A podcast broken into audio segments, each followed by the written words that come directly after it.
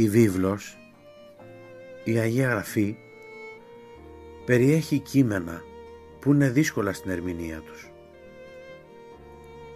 Η ερμηνεία μπορεί να εξηγήσει τα χωρία και τις περικοπές, μπορεί όμως, αν δεν είναι ορθή, να τα αλλοιώσει και να δημιουργήσει παρεξηγήσεις ακόμα δε και αιρέσεις. Μην ξεχνάμε και αυτόν τον ορισμό για την αίρεση που λέει «Αίρεση είναι η αλήθεια τραβηγμένη στα άκρα». Όμως πώς θα ξέρουμε αν μία ερμηνεία είναι σωστή ή όχι; Η Αγία Γραφή είναι ένα θεόπνευστο κείμενο που γράφτηκε με την επιφύτηση του Αγίου Πνεύματος. Αυτό το παραδεχόμαστε όλοι. Άρα και για την ερμηνεία της θα πρέπει να γίνεται το ίδιο. Δηλαδή τα πρόσωπα που ερμηνεύουν να έχουν τον ίδιο φωτισμό από το Άγιο Πνεύμα. Για την Ορθόδοξη πίστη αυτά τα πρόσωπα που ερμηνεύουν σωστά είναι οι Άγιοι. Οι Άγιοι της Εκκλησίας που τους ονομάζουμε πατέρες της Εκκλησίας. Μερικοί από αυτούς μας άφησαν ως παρακαταθήκη όχι μόνο το παράδειγμά τους αλλά και κείμενα που μέσα σε αυτά ερμηνεύουν χωρία και περικοπές από την Παλαιά και την Καινή Διαθήκη.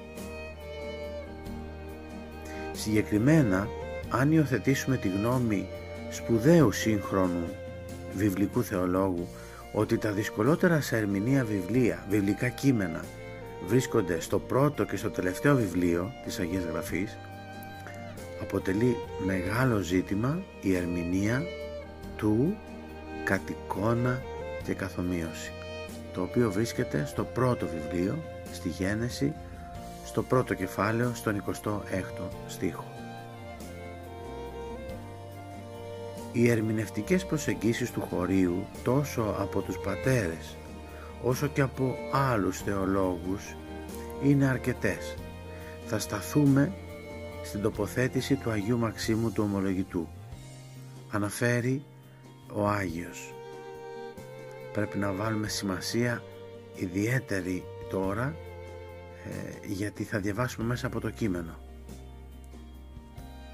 Φέροντας ο Θεός από μεγάλη αγαθότητα στην ύπαρξη τη λογική και νοερή ουσία τον άνθρωπο χάρισε σε αυτήν τέσσερα από τα θεία γνωρίσματα με τα οποία συγκρατούνται, φρουρούνται και διασώζονται τα όντα την ύπαρξη δηλαδή την αιώνια ύπαρξη, την αγαθότητα και τη σοφία. Από αυτά τα δύο τα χορήγησε στην ουσία, ενώ τα άλλα δύο, δηλαδή την αγαθότητα και τη σοφία, στη δύναμη της θέλησης, ώστε εκείνο που είναι ο Θεός κατ' ουσία να γίνεται η κτήση κατά μετουσία. Για το λόγο αυτό λέγεται ότι ο άνθρωπος έγινε κατ' εικόνα και καθομοίωση του Θεού. Κατ' εικόνα του Θεού λέγεται ότι έγινε επειδή είναι «ον» που προέρχεται από το «ον» με όμικρον κεφαλαίο, το Θεό. Και επειδή είναι αθάνατο «ον» προερχόμενο από αιώνιο «ον». Αν και βέβαια δεν είναι χωρίς αρχή, αλλά οπωσδήποτε είναι χωρίς τέλος. Καθομοίωση πάλι του Θεού λέγεται ότι έγινε επειδή έγινε αγαθός ο άνθρωπος καθώς προέρχεται από τον αγαθό Θεό και επίσης σοφός καθώς προέρχεται από το σοφό Θεό. Ο άνθρωπος δηλαδή που έγινε τέτοιος κατά χάριν από εκείνον που είναι τέτοιος από τη φύση του. Κατ' εικόνα του Θεού είναι κάθε λογική φύση ενώ καθομοίωση αυτού είναι μόνο η αγαθή και η σοφή. Δηλαδή θα λέγαμε χορήγησε τα δύο τέταρτα ως δεδομένα και τα υπόλοιπα δύο τέταρτα ως αποκτώμενα ανάλογα με την προαίρεση του καθενός. παρομοίως εκφράζεται και ο Μέγας Βασίλειος. Είδατε ότι οι πατέρες έχουν μεταξύ τους ομοφωνία. Το μεν κατ' εικόνα φύση δέδοτε ημίν και αμετάβλητον εξ αρχής. Το δε καθομοίωσιν εκ προαιρέσεως και οίκοθεν κατορθούμενον ύστερον. Συμπληρώνει ο Άγιος, μιλάμε για τον Άγιο Μάξιμο, σε άλλο σημείο. Ο Θεός υπάρχει σαν αυτούπαρξη και αυτοαγαθότητα και αυτοσοφία. Ή καλύτερα, πιο σωστά, θα μπορούσαμε να πούμε ότι βρίσκεται πάνω από όλα αυτά χωρίς να έχει γενικά τίποτα που να εναντιώνεται.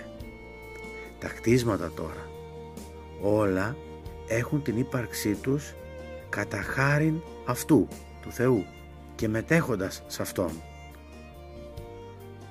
Τα λογικά και νοερά όντα έχουν εναντιούμενη και την δυνατότητα της αγαθότητας και σοφίας και στη μένη ύπαρξη έχουν το μη υπάρχειν ενώ στη δυνατότητα της αγαθότητας και της σοφίας έχουν εναντιούμενη την κακία και την αγνωσία.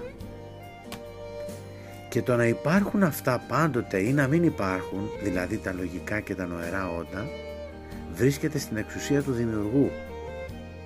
Ενώ το να μετέχουν στην αγαθότητα και τη σοφία του δημιουργού ή να μην μετέχουν, εξαρτάται από τη θέληση των όντων αυτών των λογικών μέσα σε εισαγωγικά ερμηνευτικός καταλήτης του χωρίου που προσδιορίσε την απόδοση την απόδοσή του σε ολόκληρη την πατερική παράδοση είναι το χριστολογικό χωρίο του Αποστόλου Παύλου στην Προσκολασαΐς πρώτο κεφάλαιο τι λέει; Ως δηλαδή ο Χριστός εστίν εικόν του Θεού του αοράτου το ίδιο προσεγγίζει με τον ίδιο τρόπο και ο Μέγας Αθανάσιος. Περιγράφει ο πατήρ τη σχέση του Θεού με τους ανθρώπους ως εξής. Ο Θεός της ιδίας εικόνος του Κυρίου ημών Ιησού Χριστού μεταδίδωση στους ανθρώπους ώστε να θεωρείται από αυτούς ως εν κατόπτρο. Ο Λόγος, με κεφαλαίο ο Λόγος δηλαδή ο Χριστός, είναι συνόν με τους ανθρώπους διότι είναι η ενική σας αενημήν εικόν. Οι άνθρωποι αποκτούν σκιά του λόγου, κοινωνία, μετουσία ή και μετοχή του λόγου. Ο καθηγητής Αθανάσιος Παπαρνάκης σημειώνει στο σημείο που είμαστε «Το κατοικώνα είναι δωρεά, είναι χάρις του Θεού στους ανθρώπους.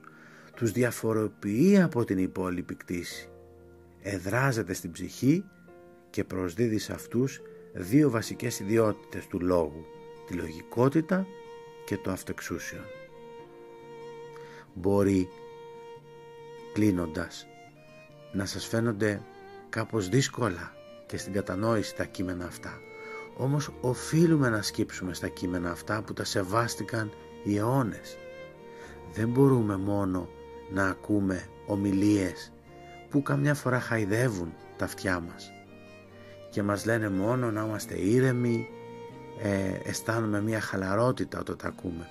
Πρέπει να κάνουμε μια βουτιά μέσα στα κείμενα αυτά κάποια στιγμή.